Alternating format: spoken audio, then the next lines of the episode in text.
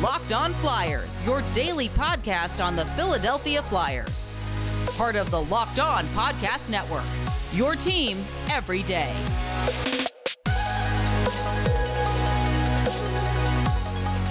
Hello, and welcome to the Locked On Flyers podcast for Tuesday, February 22nd. It's your daily dose of Flyers news, analysis, and high quality content that is hoping you all had a good holiday weekend and enjoyed Flyers Pride.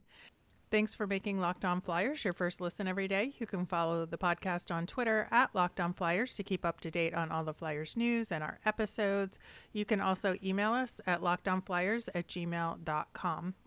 I'm Rachel Donner. You can find me on Twitter at rmiriam. I'm here as always with Russ Cohen, who is on Twitter at Sportsology. On today's show, we are going to talk about yesterday's game versus the Carolina Hurricanes. And then we are going to preview tonight's matchup against the St. Louis Blues with special guest Laura Astorian from St. Louis Game Time. Locked On Flyers is free and available on Apple Podcasts, Spotify, Audacy, wherever you are listening right now. So subscribe, and you will get all of our episodes here on the Locked On Podcast Network. All right, Russ. So you were there in person. How was the Pride Day stuff? You know, I thought they did a good job. I, I don't think it was super outstanding. Uh, they certainly were uh, putting on certain music that they probably felt like was good for that. They would show people in the uh, in the crowd uh, with the pride shirts on. They also the puck drop was about that.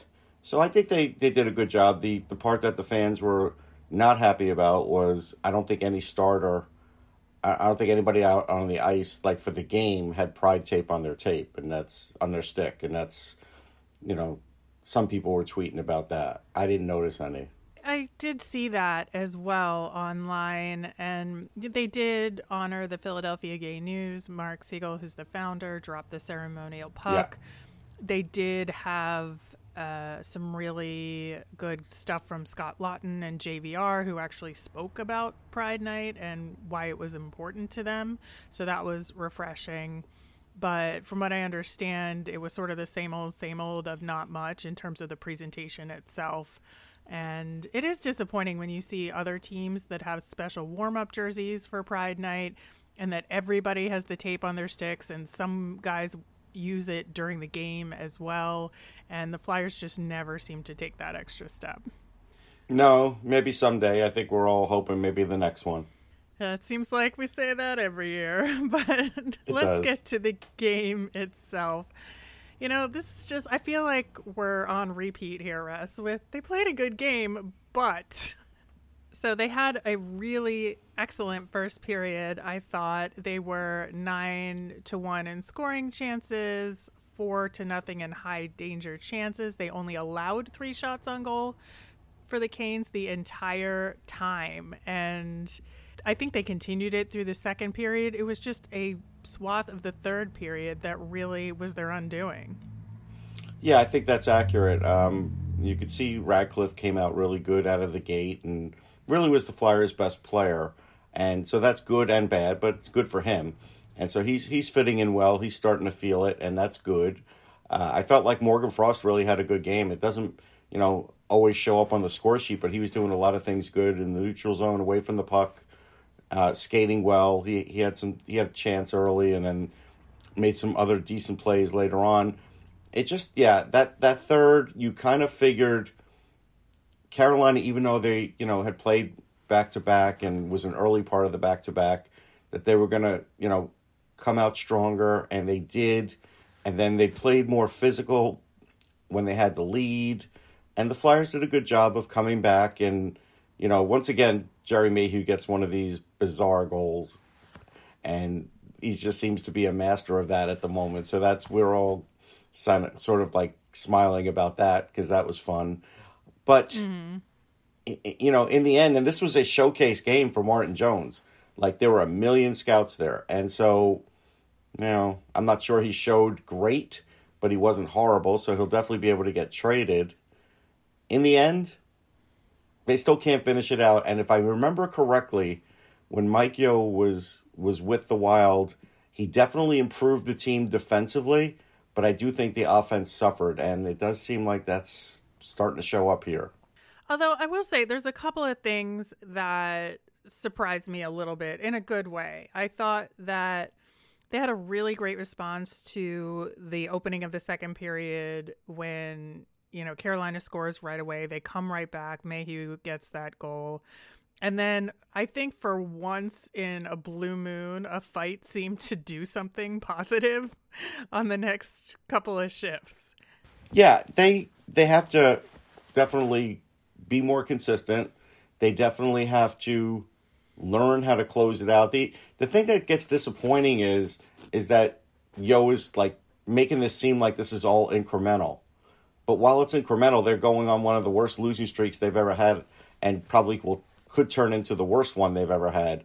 And so you just he's doing a good job of staying positive, but it is staying positive while a ship is slowly sinking. Like so I don't know, you know, how to to take that anymore the one thing we have been talking about though that's the most important aspect of the rest of the season is that guys are taking a step forward in terms of development and in yes. terms of confidence and we're seeing that we're absolutely seeing that you talked about isaac Ratcliffe. it was 100% there i think scott Laughton had a really solid game oscar he lindblom did did what Oskar Lindblom does best. He was do, doing really well on board battles. He was putting himself in good positions in front of the net. He was carrying mm-hmm. the puck around to try and create chances. So I do think that we are seeing some of those positive things that we have been asking for this team. They just can't seem to win. And that's the frustrating part, which, you know, all of that good sometimes gets washed away by the end result. It's true. There is some good going on out there. Uh, Winning is the name of the game, though, and it, I guess it won't keep Mike Yeo. Mike Yeo won't get to keep his job if he doesn't win, but he has taught these players something. Uh, at least the young ones can carry it forward with them. I'll be honest. I think some of the veterans, when they're out of here, they're not going to care what Mike Yeo taught them. No, and I think that's a, a good point about this game in particular. We talked in our preview about this game that one of the key things was going to be for the top line to really contribute and they didn't. They just really didn't. It was the bottom part of the lineup that seemed to excel a little bit more in this game. And if we could have just got some of those shots to go through, I mean, y- you know, you had Isaac Ratcliffe and Patrick Brown each with five shots on goal. And, you know, Giroux and Atkinson had two each. Yeah. So uh, that that's a difference right there. It is, and remember they lost DeAngelo early, so they were down a defenseman for a good portion of the game. Uh, you know, part of the first period and the rest of the game. So the Flyers probably were able to take advantage of that to some degree, but not enough of an advantage. No, and especially, I think the overtime was not great. I think the execution no. there needs a, a lot of work. Although the one save that Freddie Andersen made was tremendous, like it was. Yes. Yes. But you're right. I mean, there were some opportunities there early where you thought it might end early, and then it eventually, you know, does end. It went almost the whole overtime. So, like, what do we say? This was like a uh, 63, 63 and a half minute game this time. Like, I don't know. We, we'll come up with new ways, I'm sure. Yeah, I, I did not have confidence for I would say 95% of the overtime that we saw. I think they had maybe two good rush chances, but they could not get possession of the puck and maintain any semblance of pressure, I think, during OT. Well, it was interesting that, that you say that because there was at one point where I felt like there was like two minutes to go in overtime. And I feel like the Flyers at that point completely took their foot off the gas. Like they just were like, yes, all right, we're just gonna kind of like let you bring the puck back and hope this time clicks off the clock. I, I noticed a few players kind of let up a little on that, and I didn't like it. I didn't either. And again, that just leaves a sour taste in what was otherwise a mostly really good effort by most of the flyers. So you just have to get to all at some point in order for them to win a game. It's going to happen. Well, I hope it's tomorrow night against the Blues, and we'll be talking about those Blues coming up next. But You know, football might be over for the season, but basketball is in full steam for both pro and college hoops. For all the latest odds, totals, player performance props to where the next fired coach is going to land, betonline.net is the number one spot for all your sports betting needs. BetOnline remains the best spot for all your sports scores, podcasts, and news this season. And it's not just basketball. BetOnline.net is your source for hockey, boxing, UFC, so many other sports coverage and information. Head to the website today or use your mobile device to learn more about the trends and action at BetOnline, where the game starts. The Flyers, of course, are facing the St. Louis Blues in the second half of this back to back. And we are so thrilled to welcome from St. Louis Game Time, Laura Astorian, to tell us all about what's happening in St. Louis right now. Welcome, Laura. Hey, how are you guys? So, right now, the Blues are in what I'd say are the second tier of teams in the league. What do you think is keeping them from being in that top group?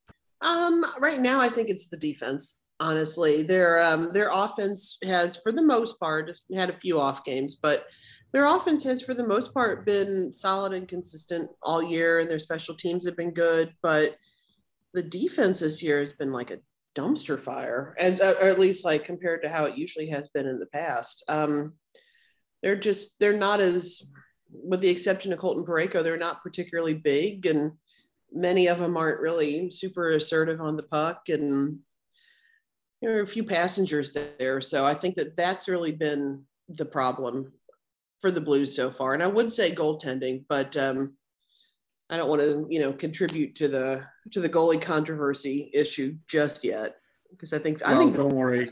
Don't worry. It's a craig berube led team. It was going to happen. It, yeah. Oh yeah. I so I, I, wanted to I wanted to ask you, Laura, um, mm-hmm. about Ivan Barbashev. Like when I sat next to you at the Stanley Cup, he finally was getting utilized a little more than he mm-hmm. had been. But then I think he just fell into the Craig Berube abyss for a little while. And now this year, they seem to have found him as a team and he's getting more power play time. Like, is this just a matter of, is it Barbashev giving more confidence to Berube or is he just better? I think it's a little bit of both. I think it's a feedback loop for sure. I mean, because for the longest time, it was just automatic, like Barbashev's on the fourth line. And right.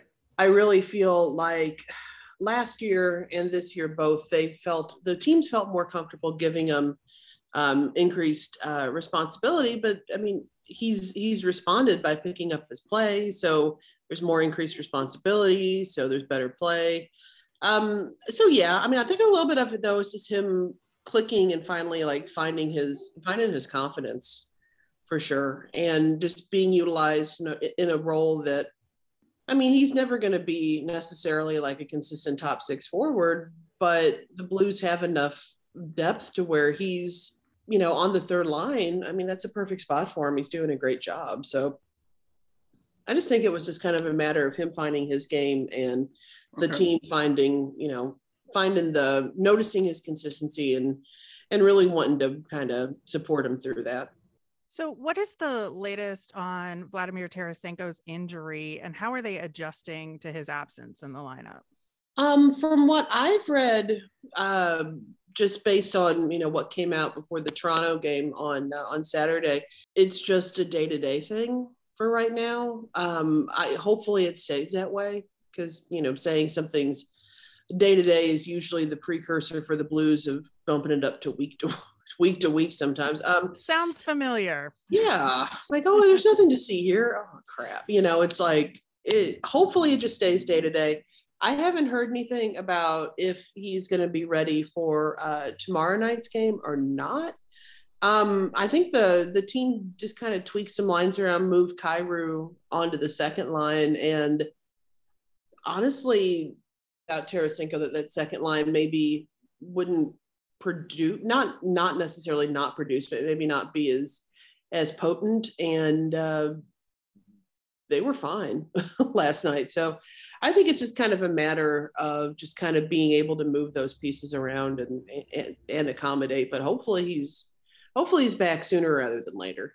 So laura let's talk about the uh the sammy blais trade.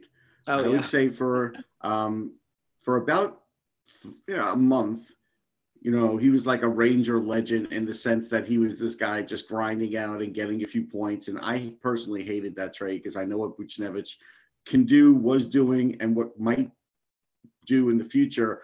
And he's doing it for the Blues. So what's what's the uh, what's it been like with Buchnevich on the team? It's been great. Um, that was definitely one of the trades that even Blues fans were like, "Wait, what just happened?" Like we were very much confused at that deal. Not that we were complaining, but you know, but we were confused that that deal was made. Honestly, because as much as we liked um, and much as we liked his play here, it was kind of like we recognize him for what he is, and apparently mm-hmm. the Rangers didn't. Um, so it's been great. I mean, he's really played very well with Tarasenko on that second line, um, and Thomas too. Uh, yeah. He's been probably one of the most consistent uh, players since the start of the season, aside from you know his suspension and um, like being out a little bit here and there for uh, injury. I think he was out for COVID for a little bit, but he's been great. Um, still not 100% sure how Doug Armstrong like pulled that deal off, but you know, not really gonna. I, I just think it was the Rangers' over willingness to get tough in the off season, and yeah. Armstrong smart, and he just probably played it up. And the Rangers kind of like didn't want to pay Buchnevich beyond his contract, and I think it was yeah. the perfect storm. And you know, unfortunately, you know, the Ranger fans kind of got the worst end of it, even though you know, like I said, Blade before he got hurt, you know, he's playing okay, but like you yeah. said, like you know what he is. It's not he's not going to be more than that. No, I mean he's he's got a little bit of a tough edge to him, and you know, he's gotten in trouble in the past a little bit for some high hits. But I mean, like he's he's a perfectly good player. He's just not Buchnevich, and you know, I mean, but I mean, I totally get that the Rangers kind of wanted to get a little tougher in the off season, and a lot of their moves, I mean, apparently have worked out pretty well. But um, mm-hmm. that one just, and from what I understand too, it, it, it upset members of the team, which is not really a good sign, really, when you deal off a player and it make, actually makes the team upset about it. But you know, not gonna not gonna complain from from my perspective. The, mm-hmm. the, the trick is though is seeing if um, you know, him playing with Tarasenko is going to last past this year or not. But nobody knows what the deal yeah. is with that trade request from Tarasenko. So it's up in the air. Yeah, I can't believe that is still going on. It seems like it's been forever. Oh, the trade request? Oh, yeah. I mean, since since right after they got booted from the playoffs and Tarasenko went and um, played in the World Championships, and everyone was like, "Oh, I guess he's okay." And then the the trade request happened and which I mean I have a lot of empathy for. I mean that's his shoulder and that's his livelihood and if he doesn't mm-hmm. feel like you know the the team's doctors or the team did what they needed to do I and mean, he's well within his rights to request a trade to an organization that he felt feels like he feels would but on the other hand he seems pretty happy this year so I don't know if it's kind of water under the bridge or or what. So I guess I guess we'll find out in the off season because I would be blown away if Doug Armstrong does anything with him at the trade deadline. You mentioned Jordan Kyrou earlier. Obviously, he's been phenomenal this season, was in the All Star game. What do you think accounted for his huge step forward this year? Um, I think a good part of it is just maturity. And, um, you know, last year his role expanded you know, significantly, especially with um, the injuries. And then this year's injury cavalcade, you know, kind of helped him expand his role. But I think a lot of it is just him just getting older and more mature and understanding what's expected of him on the ice. And um, I think kind of working out to where the coaching staff knows how to how to utilize him a little faster because or a little bit more because you know as we all saw saw at the all-star game kid's pretty fast um mm-hmm. oh, yeah. so I mean, and, and, that kind of speed is something that the Blues necessarily aren't um, aren't known for. You know, but I don't think he had that speed two years ago. I think he's been reaching that. Yeah, I think that's been a lot of a lot of conditioning, a lot of off season work, and just him just getting older and just knowing how to use the skills more. Because I mean, in the past, you saw like flashes of, oh man, this kid's going to be so good. He's, you know, you, you could tell that you know the speed was there and the talent was there. It was kind of like a matter of um, I guess like a matter of seasoning a little bit. But I mean, whatever whatever he's been doing to to train to get to get to this point, keep doing it because he's he's killing it out there. So Klim Kostin, mm-hmm. he's a guy that we all knew would take some time to develop, and now it seems like because teams really want to have a couple of bigger, tougher guys, it's good that they held on to him and let him mature. This is a good year for him. He's got good hands. Is it just a situation now where uh, it's all just he's putting it all together and they actually have a role for him? Yeah, and I th- I, I think that that was something that was in um, in a lot of question probably this off season was you know what are we going to do with them? Like you know they he won the Gagarin Cup and you know seeing success in the KHL and we were like is he going to stay over there and I think that him deciding, you know, to to stay with with the Blues um, definitely speaks to the the confidence that the Blues have in him going forward. Because I'm not I'm not sure if he would have, um, you know, would have agreed to to stay in the NHL with all the KHL success unless um, unless the team communicated to him, listen, this, these are our plans for you in the future. So. Right I mean, I think that Doug Armstrong's got a lot of patience for the most part, unless like some astronomical Ryan O'Reilly kind of deal pops up, and then he'll he'll trade some of the younger guys. But um, I think it was just a matter of knowing what they had, but also understanding like this is going to take a little bit of time. I mean, there were a lot of issues with this play. I think that had to be kind of ironed out, and I think that the experience of playing in the KHL really helped with that. So now the whole thing though is like he's on the fourth line, which I mean is just kind of with the talent the Blues have, that's just kind of where he's going to be. But but I think he's okay with that. Like he mm-hmm. is kind of a tough guy. He he trains as a boxer, so I think you know him being on the fourth line actually kind of works. Oh, totally. And I mean, and the Blues fourth line has never been like, or, or it's been years since it's been like their traditional like grindy kind of, you know, because that that kind of that kind of line almost doesn't really work in today's NHL anymore. So you I think tell the Flyers that they don't know that yet. they'll catch on next year. Um, with with how he's being utilized on the fourth line, he's still finding. I mean, he had a great game Saturday night. I mean, he's still finding a lot of success, and he's down there with. Well, right now he's down there with Tyler Bozak. Um, and I mean, I think that there's some some strong mentorship down there to help him out too. So I mean, if, if something changes in the future and the need the Blues need him to move up off the fourth line, I think he's going to be perfectly fine doing that for sure. So looking at goaltending right now, do you think that they're going to have an even split? And or is Ville Husso the guy right now? Who do you think we're going to see against the Flyers? I think that until he stops playing so well, that I think that the Blues have finally just kind of settled on Husso and riding the hot hand. Um, and I think I, I wouldn't be surprised to see Binnington in net um, tomorrow night, just because you know you do have to get him. You, you got to get him in there, and you kind of do need to give him an opportunity to, um, you know, get a win, I guess. But he did have one of his early wins in Philly mm-hmm. when things, you know, to kind of spark him. I remember that. That was a big yeah. deal because that was I used the first to track him. Started off the the big run. So maybe yes. Maybe there's just something about being in Philly, and maybe maybe they'll start him tomorrow night, and he'll get his he'll get his mojo back. Um, well, they're gonna have to go to a bar, and they're gonna have to play Gloria, and they're gonna have. I mean, there's a lot to do there. So many steps. I mean, at this point, though, for him, like, I don't know what else to do. They might as well give that a shot because, I mean, he had a great start to the season and then it just kind of pulled a Jake Allen and fell off. And just, I don't know if, like, what the deal is with it, if it's like, um, just a positioning thing, or he just needs to work with the trainers, or maybe he just needs to, you know, chat with the sports psychologist or, or what it is. But I mean, it really, I mean, next year that six year, six million per year contract starts, and a lot of folks are looking at his numbers this year. I mean, he's uh, kind of. He, he, probably just needs to get into a game and slash a guy and curse yeah. in the pro in the post game, and then he'll have his mojo back.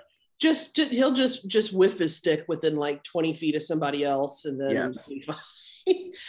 but I mean, he played so much better when he was like the calm, cool, collected, unratterable, unrattleable, but um, almost like blank slate guy that you could tell was kind of like wigging the other teams out. And and now, you know, he's letting his his temper kind of get the best of him a couple times, and it's just like maybe yeah. maybe dial that back and go back to being, you know, the unreadable blank slate.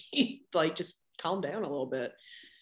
I just I don't know. I don't know what the deal is. Blues fans like to jump all over goalie controversy. Um, I'd be I'm always fine with a one A one B tandem. I mean that's what's always worked for the Blues in the past, and that's kind of the direction they've gone so many years out of like probably like the last decade. It's just it just kind of happens. It something weird goes on with their goalies and there's not a clear cut number one and a clear cut number two and i don't i don't see anything wrong with that. So the blues are on some of those rumor lists about a potential destination for claude giroux. Do mm-hmm. you think that's remotely possible? And what do you think the blues would be looking to do? I, I actually wrote a piece about this for game time um, a few days ago when like that rumor kind of started getting kicked around about Giroux going to saying that he would accept a trade to St. Louis or that St. Louis would be like probably someplace he'd waive his no movement clause for. Um, and I mean, I wouldn't say no to having him on the Blues, but I also don't really know where he fits or, you know, if Doug Armstrong would want to give up um, anybody or any picks or anything like that for you know somebody who's going to be more than likely a rental player um, when the offense has been playing overall so well. I mean, like it would probably take a major injury that kicks somebody to the long-term injured reserve to get the salary off the books um, before I think Armstrong prob- probably would make a move for Giroux. Um, I kind of feel like he is a little bit more concerned with the defense right now um, than the offense. So, mm. as nice as, as flattered as we are that Giroux would consider like, oh, we're a destination. Um, I just don't, I just don't see him. He might like the toaster ravioli. Like it might just be that. Everybody else does. I mean, I'm not going to judge. Um, but like the thought of him going to Colorado is like, geez, like Colorado doesn't need anything else on their team. Um, but like please stop making them good um so i mean like i'd love to have them but i just don't see i just don't see how it would how it would work out yeah i'm not sure i do either but you know when it's out there you got to talk about it right exactly all right, Laura, this has been phenomenal. Lots of amazing information about the blues. Uh, where can people find you out there? Um, I can be followed on uh, Twitter at, at HildyMac. Um, and um, I'm the site manager for St. Louis Game Time. So we're over at stlouisgametime.com. Awesome. Thank you so much. Once again, thanks to Laura Astorian for joining us. That was a lot of fun and a lot of really good detail about the Blues. Uh, they're a fun team to watch, so I'm excited for tonight's matchup. Same here. Yeah, she's terrific wrapping up with our Flyers fun thing. Of course, it's Pride Night related. And I mentioned about JVR and Scott Laughton being extra involved this year. And they did a really cool thing with You Can Play donating tickets to eventually be given to a queer player or queer hockey community member, and they gave it to Jules Reese, who is uh, 16 years old and is an out hockey player. Um, and I just think that's so cool they did it. They they created that program, and I'm glad somebody was able to go to the game because of it. Yeah, no, it's great. I I may have missed that, or I'm not sure they showed that part in rink. Maybe that was something they showed at home, but could have been on a bathroom break. But that is really nice. That'll do it for today's show. We'll be back again tomorrow with a recap of that Blues game, and then we will do our weekly Phantoms check in. As a reminder, we always want to hear from you. Send us in your mailbag questions via Twitter at Locked On Flyers, or you can email us at lockedonflyers at gmail.com.